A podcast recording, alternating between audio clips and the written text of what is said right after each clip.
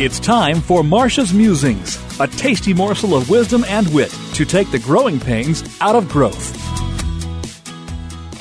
Do you need to work on your EQ? Part 1. We hear a lot these days about emotional intelligence or EQ. Books on leadership discuss it.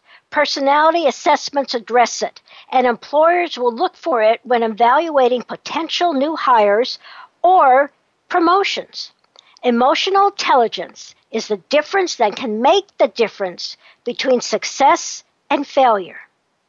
A lack of EQ or emotional intelligence is what limits people in their ability to manage themselves, manage others, or manage situations. On the flip side, I've seen people with strong emotional intelligence skills rise above difficult and uh, uh, challenges and move forward more confidently and with resilience, which are important drivers of success. Yet, in my 25 years as an executive coach and management consultant, I rarely had someone raise his, his or her hand and declare that they need to work on their emotional intelligence. It seems to be others, the boss, the recalcitrant colleague, the folks in production, who are causing the vexing problems that is taking up their time and energy. Perhaps it's you who is causing the problem. Here are some of the telltale signs. Which can you identify with and be honest? For example, you find others are to blame for most of the issues on your team, and you feel so frustrated with your team members. Second, you often feel like others don't get the point, and it makes you impatient and frustrated. And third, this is the one I really like, and I've worked with people on this. You're surprised when others are sensitive to your comments or jokes, and you think they're overreacting. So, what do you do if you recognize yourself in this list? Here is the first of three strategies that I recommend, and the other two will be in the next Marcia's Musing. The top one is know thyself and get feedback.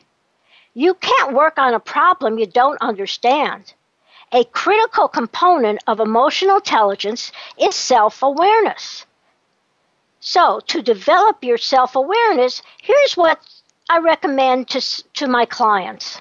First, you can engage in a emotional intelligence uh, assessment that just looks at you on the uh, the key factors of emotional intelligence and get your score and see how you um, compare to others. Another way is to engage in a 360 EQ assessment. And many of you have had uh, a 360 done, but uh, by your colleagues and by your boss. But this would be looking specifically at your the factors for emotional intelligence, or simply you can ask a few key significant people what they observe. What are your strong points? What are the areas that get you in trouble? What are the areas that annoy people of what you say or what you do? What are the areas that if you did something else, you can be more successful?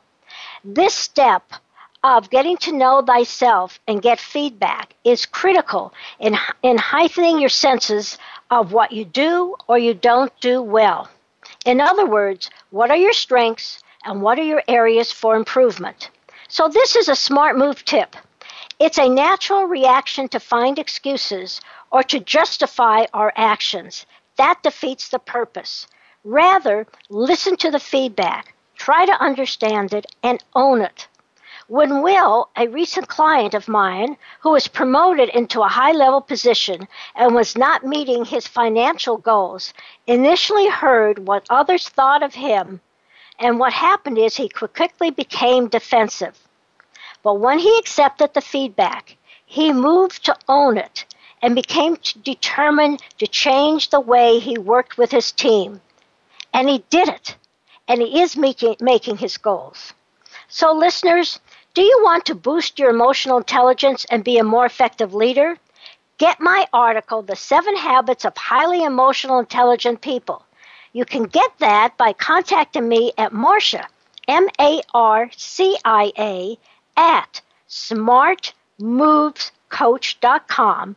That's S M A R T M O V E S C O H C H dot com. Or call me at 972 380 9181.